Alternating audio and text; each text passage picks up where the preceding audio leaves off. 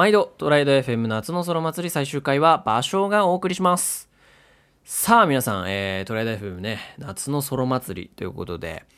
えー、これまで、えー、矢吹とタイラーがあお送りしてまいりましたけれども皆さんどうですか？楽しめてますか？まあ最初のね、えー、ソロ回ということでかなりまあまだまだね、えー、クオリティ的にね、えー、どうなんというところはあるのかもしれませんがまあそこは目をつぶっていただいてですね、我々の成長を見守っていただければなと思っております。さて私、場所がお送りする今回のテーマはですね、えー、ゲートウェイというお話をですね、したいなと思っております。いやいや、突然何のこっちゃという 話だとは思うんですけれども、まあ今回ソロ、せっかくのソロ会ということでですね、トライド FM、まあ、結構雑談ですとか、まあ、ある程度こう、なんでしょうね、まあ、テーマを決めてお話しすることが多いので、なかなかこうね、まあ、その運営のことですとか、まあ、どういうふうに収録してるの？みたいな、えー、メタな話題は、なかなかお話しする機会がないんですね。まあ、というわけあということもあってですね、私の方からは、そういったお話がね、できればいいなと思っております。えー、でですね、実は、というところでございまして、トライド FM ではですね、まあ、あの、10回ごと、まあ、10エピソードごとにですね、まあ、新しい取り組みをね、えー、しております。まあ、この新しい取り組みというのが、まあ、ゲートウェイと称している、まあ、ものなんですけれども、まあ、例えばですね、まあ、第1回目から第9回目ってのはですね、まあ、我々にとってのゲートウェイとしては、まあ、配信を開始したっていうところが大きかったんですね。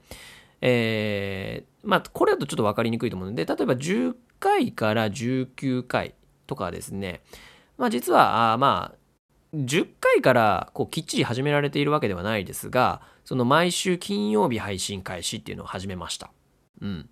これ、あの、定期的にね、あの、金曜日に配信しますっていうのが始まったのはこの辺で、まあ、1回目から9回目あたりって、まあ、結構、なんだろうな、メンバーが、まあ、できた、編集完了したからあげるわ、みたいな、そういう軽いノリの えー、運営体制でした。まあ、それがね、こう、しっかり、こう、金曜日の、まあ、決まった時間にあげようねっていうのが決まり始めたのがこの辺ですね。で、第20回から第29回あたりで始まったのがですね、えー、ディグ・ザ・ミュージックというですね、まあ、これ、あの、ご存知のない方に、説明させていただきますと、あまあ、Spotify プレイリストを、えー、我々メンバー3人がですね、あ毎週、えー、決まったテーマあに沿ってですね、選曲をして作り、まあ、あお届けするといったようなね、えー、企画になっております。まあ、これが始まったのも、ゲートウェイというね、取り組みが関わっております。はい。で、えー、今回、まあ、30回から、まあ、39回の代になりますけれども、まあ、ここでね、えー、まあ、その、前々から言っていた、ソロ会やれるといいよねっていうね、えー、ところで、えー、やってみているということですね。まあ、あの、まあ、いろいろございまして、例えば、あコロナのね、ワクチンですとか、あとはタイラーさんが体調を崩したりだとか、あね、お盆の時期にかあの被ってしまうとかがあってですね、なかなか我々もこう収録する時間をね、作ることができなかったっていうのもあって、えー、まあ、ソロ会をやっているわけなんでございますが、まあ、種明かしとしてはね あのはい。なんですが、まあ、いい機会だねということで、まあ、今回ソロ会をやらせていただいているといったような内容になっております。はい。まあ、この後のね、まあ、40回台、50回台も、まあ別々にですね、新しい取り組みを、えー、していく予定でございますので、えー、まあディグ、えー、なんでしょうね。えー、まあトライダル FM、まあ今後もね、じわじわと成長していきますので、えー、あの、皆さんね、お聞きのリスナーの皆さんは、あ期待していただければなと思っております。はい。ではですね、えー、なんでゲートウェイ新しい取り組みのことをなんでゲートウェイと称しているのかっていうお話をね、えー、この後させていただければなと思うんですが、えー、この話をするためにはですね、まあ、場所があ大ファンの YouTuber 瀬戸康史さんのお話をちょっとしないといけないなと思っております。えっ、と、どれくらい大ファンなのかというと、瀬戸さんはそうだな、僕が高校生卒業した頃から、え見ておりますので、え2012年くらいかな、からずっと見てますね。なんで、まあ、かなり古参の方の リスナーかなと思うんですけれども、えーまあ、最近瀬戸さんはですねあのまあそのご自身のキャリアだとか生き方みたいなところで、まあ、結構悩んでね試行錯誤されている、まあ、お姿をですね、えー拝見させていただいておりますけれども、まあ、去年のちょうど今頃ですね、えーバックスペース .fm のドリキンさん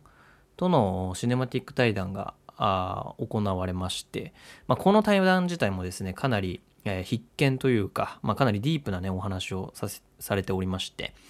あのーまあ面白いので、えー見ていただければいいのかなと思うんですけれども、まあ、これをきっかけにですね、えー、と元アリとキリギリスの石井正則さん、まあ、皆さんご存知だと思いますけれどもとですね、えドラマティック対談ということで、まあ、こちらも対談をね、え YouTube 上で、やられておりました。はい。でですね、まあ、その中で、えー、と石井正則さんがおっしゃっていた、まあ、ゲートをウェイするっていう考え方にですね私場所自体がかなりこうグッときたというかまあなるほどなみたいなこう納得感を、えー抱いてしまって、まあ、そのトライダ FM にもね、えーそのまま輸入されるという形になったといういきさつがございますね。はい。まあ、このね、あの2つのシネマティック対談とドラマティック対談に関する動画へのリンクはですね、まあ、このエピソードの概要欄の方に記載させていただこうかなと思いますので、あのーなんでしょうね、ご興味あれば、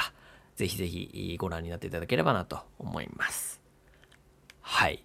でですね、えーまあ、その、じゃあ、ゲートウェイとは何ぞやという話は、まあ、まだできてないんですけれども、あのまあ、その根底にある考え方としてはですね、恥ずかしさを超えていくっていうふうにね、石井正則さんおっしゃってました。えーっとね、恥ずかしさ。まあ、要するに自分にとって恥ずかしいこと、行為って、あの、普段自分がやらないことだと思うんですね。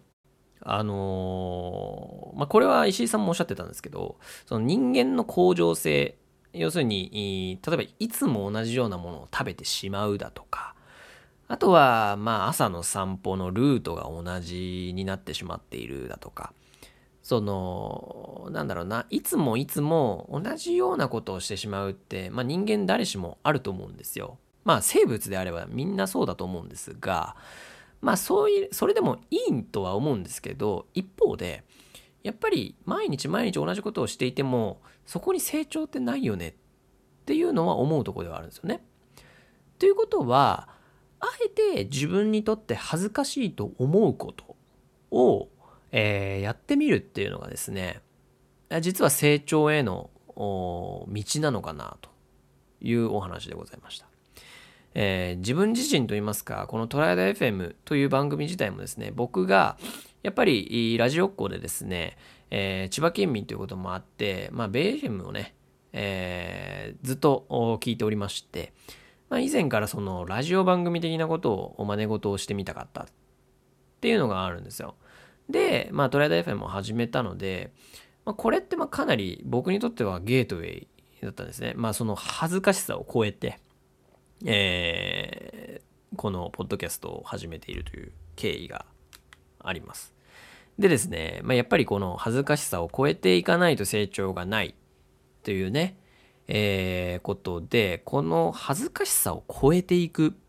ていうことをゲートをウェイすると呼ぼうと、あの、石井正則さん、ご自身のボイシーでね、やられている番組でおっしゃってます。うん。まあ、ちょうどこのゲートをウェイするっていう考え方を石井さんがこうおっしゃってる時に、あの、高輪ゲートウェイがね、開通したっていうこと、背景がございまして、まあ、それで、そのゲートをウェイするというふうに、まあ、半ば悪ノリだと思いますけれども、あの、おっしゃってました。うん。まあ、その、大きなゲートウェイするためには、まあ、その日々、日々ね、まあ、その小さいゲートウェイをしていく必要があるともおっしゃっておりまして、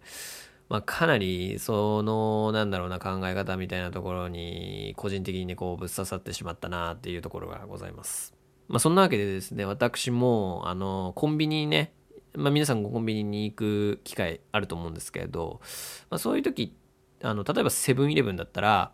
まあ自分だったらかなりなんだろうな麻婆豆腐だとかあとはカレーだとか、まあ、みたいな感じであのなんか買う食べ物って固定化されてきてしまうと思うんですよ。うん。まあそういうところで、ふとこう我に立ち立ち返って、なんだろうな、まあ普段食べないものだったりだとか、まあ、取り入れないなんだろうな、サラダをあえて買ってみるとか、うん、そうですね。なんか、まあよく僕ゆで卵を買うんですけど、まあ、ゆで卵ではなくて代わりになんだろうな鶏のささみ買ってみるとか。あのそういうようなねあのー、なんだろうなバリエーションを増やしていくみたいなこともね、まあ、小さなゲートウェイかなとか思いながらあやっております。で石井さんがね、あのー、成功体験このゲートウェイという考え方を取り入れたことによって、まあ、起きたいい変化っていうのをですね、まあ、一つ挙げられておりましてあのそのまあクリスマスのフランスではですね、まあ、アグリーセーターっていうダサいセーターを着る、まあ、習慣というか、まあ、まあある小さい界隈だと思いますけれどもまあそういうものがあると。で、うんとそのわざとそのなんお芝居の現場にあのダサセーターを毎日着てったらしいんですね。かなりあの 思い切ったことをされたなと思うんですけど。まあでもその結果そのダサセーターをきっかけとしてまあその会話が生まれてその共演者と仲良くなってまあそのいい芝居ができたというようなことをね、えー、おっしゃっておりました。まああのこのゲートウェイというね考え方ってそのセレンデピティによって見つかる、まあ、何かっていうのをこう無理やり取りに行くみたいな感じだなと思っておりますね。例えば今回であれば芝居の現場でそのいい芝居をするっていうことに対して、まあ、ちょっとセレンディピティと違うと思うんですけどその別の何かこうダサセーターを着るという行為で生まれる、えー、いい効果をそのまあ大元であるそのや芝居をするという、まあ、ことに行為に対してこう還元できているっていうのがすごく、まあ、印象的に残っておりまして。まあなんかそうですね。そのセレンディピティを得るためのなんだろうな手足というかあ機械っていうのをもう無理やり広げてで無理やり取りに行くみたいなあイメージを僕は持って。おります。うん。まあ、この、えー、まあ、どんなね、生物でもそうだと思うんですけども、その、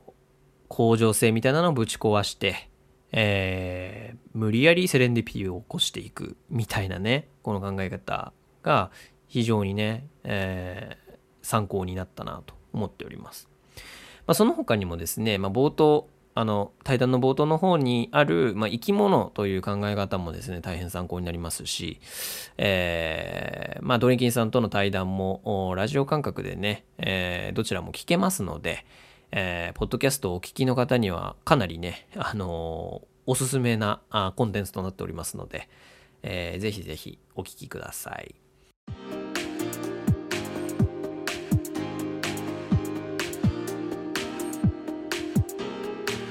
さて、えー、今週のトライアド FM そろそろお別れの時間が近づいてまいりましたが、えー、今回はですねメタ会ということでトライアド FM が取り組んでいるゲートウェイという習慣をご紹介いたしました。これね、えー、かなり個人的にもえー、取り入れると見つかることがあるかもしれませんので、まあ、何かねゲートウェイしてみて起きたいいことがあればですねお便りでシェアいただけると嬉しいです。トライアド FM ではご意見ご感想を随時募集しております。番組公式お便りフォームのメールトスタディオや Twitter の DM やリプライ、また、ハッシュタグトライアダ FM をつけてツイートいただけると嬉しいです。また、各種ポッドキャストサービスからのチャンネル登録やレビューもぜひよろしくお願いいたします。それではまた来週お耳にかかりましょう。場所でした。